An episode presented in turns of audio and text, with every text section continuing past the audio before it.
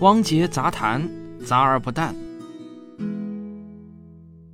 首先提醒一下大家啊，本期节目有两个版本：纯音频版和视频版。如果你现在方便拿起手机看视频的话呢，你也可以切换到另外一个标题中带“视频”两个字的版本。看视频的方法是点开那个节目，然后在节目的封面上找到“视频”两个字，点击一下就可以看视频版本了。有很多听众，我估计并不知道在喜马拉雅上怎么看视频，所以呢，这里啰嗦一下。而您现在听到的这个版本是专门为不方便看手机的用户准备的纯音频版本。一说起黑洞啊，在你的脑子中首先会浮起的是什么形象呢？我估计呢，大多数人跟我一样，会有一个逐渐演变的过程。到了二零一四年，电影《星际穿越》上映后，我脑子中的黑洞形象啊，就全是那个卡冈图亚的形象了。那么从今天开始呢，我脑子中的黑洞形象就再度更新了。你点开本期文稿就可以看到最新的 EHT 公布的黑洞真实照片。这场发布会是北京时间二零一九年四月十日晚上九点正式开始的，它引发了全球几乎所有大媒体的高度关注。BBC 第一时间发出的报道是，科学家们十载努力，终于在今天公布了有史以来第一张黑洞的照片。《纽约时报》说，爆炸性新闻，天文学家捕捉到了有史以来第一张黑洞的照片，窥视到了宇宙中最深最暗的洞渊。路透社说，科学家们说他们拍到了有史以来第一张黑洞的照片。CNN 的标题是“爆炸新闻”，这是有史以来第一张黑洞的照片。英国卫报的标题是“爆炸性新闻：太空领域的突破”，破折号首张黑洞照片公布。全球八架射电望远镜帮助捕捉到了图像。那这张照片到底是怎么被照出来的呢？我们来了解一下 EHT 的背景。EHT 的全称是事件世界望远镜 （Event Horizon Telescope），简称为 EHT。那它实际上啊是一个跨国的超大的望远镜阵列，成立于2012年。在它成立之后呢？全世界有很多大型的射电望远镜都加入了进来。现在呢，它已经成长为由三十多所来自十二个国家的研究机构参与的国际合作组织。二零一七年的四月，位于全球六个地区的八台射电望远镜首次进行了为期十天的全球连线观测。天文学家们希望通过这次观测获得人类历史上首张真实的黑洞剪影照片。那我们为什么要说是剪影呢？因为啊，黑洞本身并不发光，EHT 接收到的其实是黑洞周围的不可见光，也就是一点三三毫米波。让我们来了解一下它的工作原理。朝着黑洞落下的气体会被加热到数十亿度的高温，使得事件世界看上去就像是剪影。爱因斯坦的理论能预测这个剪影的尺寸和形状。观测剪影的最佳波长约为一毫米，气体在这个波段辐射最明亮，而且毫米波也可以从银河系的中心直达地球的望远镜。接近黑洞时，光波看上去就像是池塘里的圆形涟漪，但当它们到达地球时，基本上已经是平面状的了。为这样的黑洞成像，需要口径像地球一样大的望远镜。EHT 利用世界不同地点的射电望远镜来模拟这个效果。每一台射电望远镜都收集并记录来自黑洞附近的无线电波信号，这些数据集合起来构成了事件世界的图像。计划要成功，就需要所有的射电望远镜都在时间上同步。为了帮助你理解，我们用光学望远镜的镜面来做比喻。想象一下，全球各地的望远镜组成的 EHT 网络是一个巨大的抛物面镜，镜面有一些弧度。当平行光进入盘面时，会在特定的角度反射，并同时到达焦点。当 EHT 的每个观测点都在时间上同步时，它们的观测数据随后就能得到完美的修正。这与利用镜面修正收集到可见光的方法相同。如果镜子的表面不稳定，比如说振动，反射光就无法完美聚焦。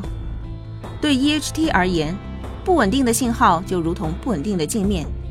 为了保证稳定性，EHT 使用了每数亿年只会误差一秒的原子钟，因为观测期间记录到的数据过于庞大，所以不可能通过网络传输。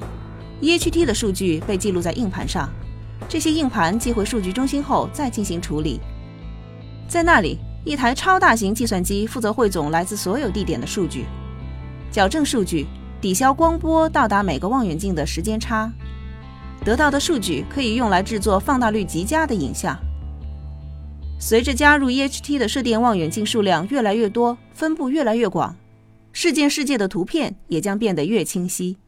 经过了两年的数据处理，我们终于得到了这张来之不易的照片。当画面最终定格的时候，我脑子中反映出来的第一句话就是，哇塞，还真是有一个洞啊！爱因斯坦又胜利了。特别请大家注意的一点是啊，这次公布的黑洞照片并不是此前外界普遍认为的银星的黑洞照片，而是距离地球五千三百五十万光年之外的 M 八七。也就是侍女 A 星系中心的黑洞，你们想一想啊，在距离我们如此如此遥远的地方，在一个巨大的星系的中心，我们用射电望远镜拍摄到了一个纯黑的球形，而这个形状与一百多年前一颗人类大脑中想出来的数学公式的计算结果完全一致，这难道不能让你对人类的智慧感到自豪吗？就像二零一六年引力波的大新闻出来后，一下子就勾起了无数人了解爱因斯坦和广义相对论的兴趣。那这次黑洞的照片一公布，我相信也一定会勾起了大家对黑洞的兴趣。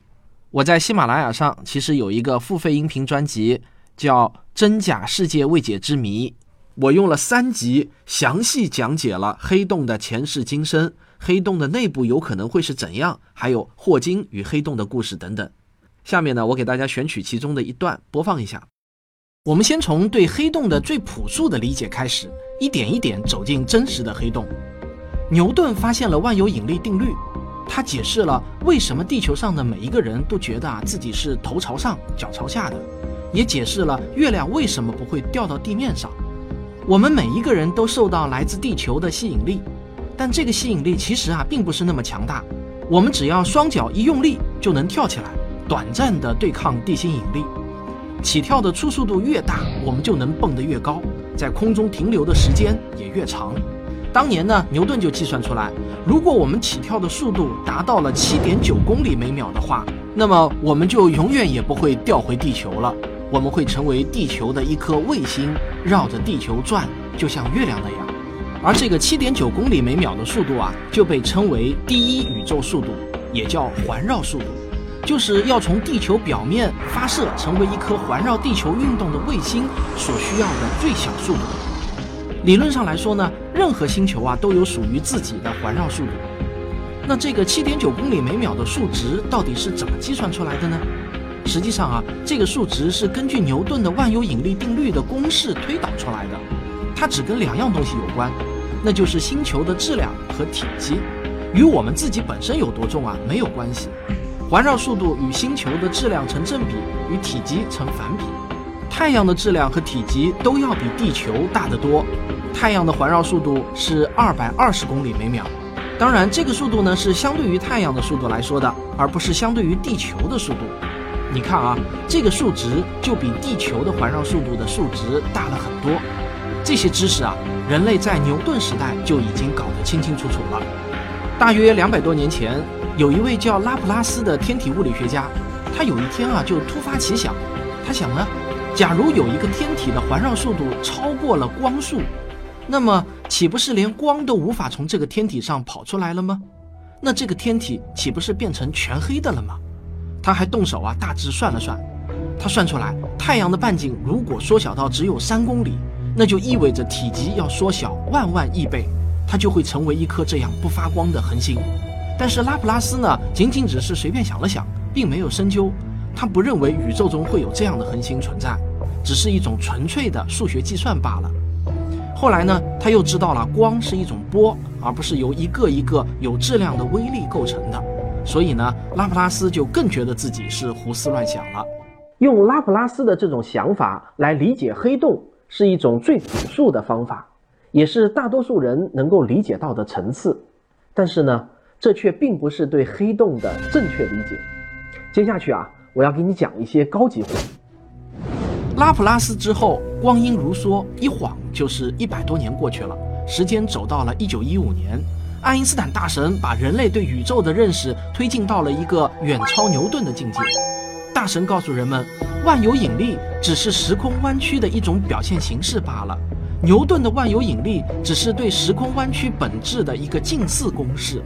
如果太阳的半径真的缩小到了只有三公里，那万有引力公式就不适用了。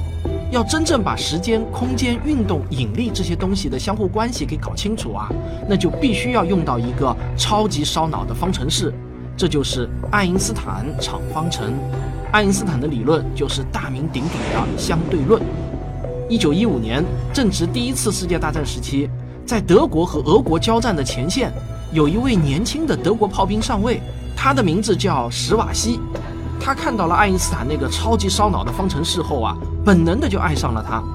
当其他物理学家还在质疑这个方程的时候，史瓦西已经开始了默默的计算。他花了很长的时间，终于找到了爱因斯坦方程的一个特殊解。他发现了一个惊人的情况，这个情况和拉普拉斯当年发现的情况啊，有着异曲同工之处。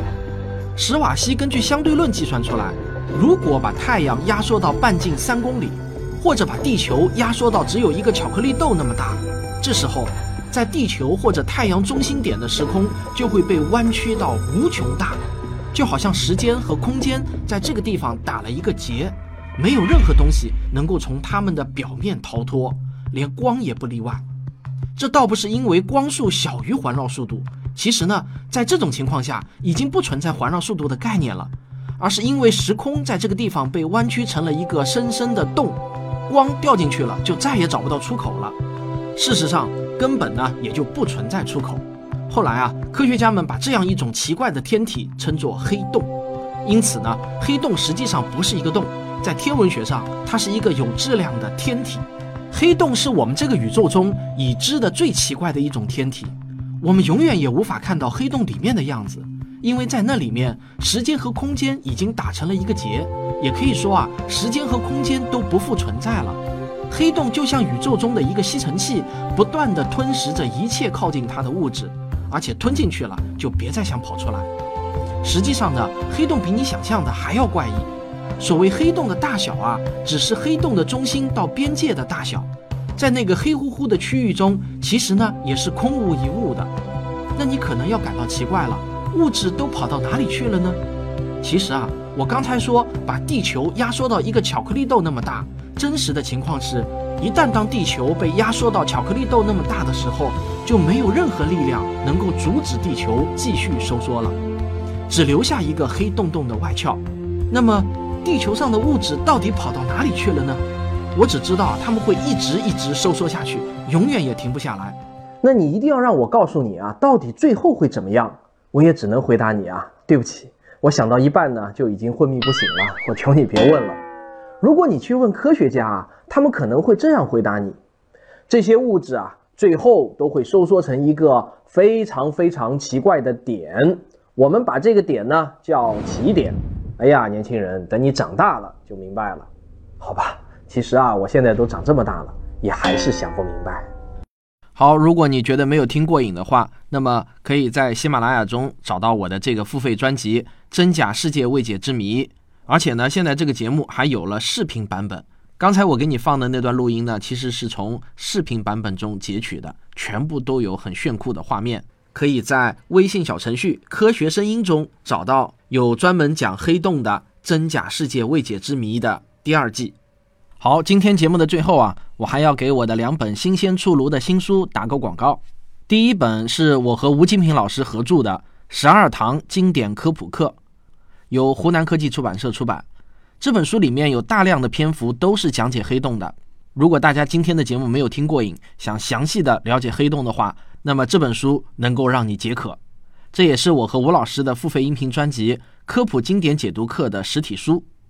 第二本书呢，书名叫。漫画相对论，这是我的成名作《时间的形状》的漫画版。漫画的作者是阿石，他也是我们科学声音的一位资深听众、科学迷。他用漫画的形式，完整的再现了《时间的形状》的所有精华内容，非常的生动有趣。而且书中有很多难点，都可以扫二维码看动图，这是这本书的特色。原本很难理解的一些知识点，你一看动图，马上就秒懂了。我觉得这本书当做生日礼物送给亲朋好友，那是再合适不过了。好，这两本书呢，现在都已经可以在各大网络书店买到了，希望得到大家的支持啊。书名我再说一遍，《十二堂经典科普课》和《漫画相对论》。这就是本期的汪杰杂谈，咱们下期再见。